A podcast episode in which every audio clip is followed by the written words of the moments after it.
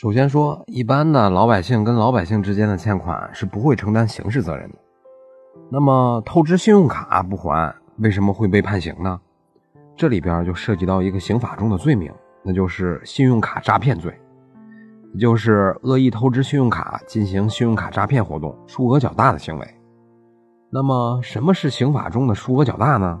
根据我国的司法解释，数额在一万元以上、十万元以下之间，这就是数额较大了。因此，恶意透支信用卡一万元以上，逾期不还的，就可以追究刑事责任了。除此之外，还有没有别的条件呢？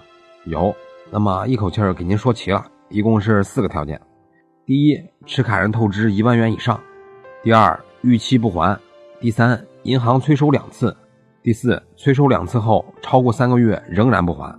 达到了这四个条件，那就妥妥的是信用卡诈骗罪了，是要负刑事责任的。那么有人就会问了，被判刑之后还需要还款吗？答案是，服刑完毕后仍然需要还款。欠款呀，并不会因为判刑而消除，因此不要隐匿财产逃避还款。实在无能力偿还透支的信用卡的情况下，更不要逃匿和改变联系方式，要积极的和银行沟通协商还款方式。好的态度呢，能减少追究刑事责任的可能性。毕竟啊，银行的目的是让咱们还钱，不是抓咱们坐牢。所以，欠谁呀都别欠银行的钱，因为国家为了保护银行的资金，是专门在刑法中设定了一个信用卡诈骗罪的。以上就是今天的音频，供您参考。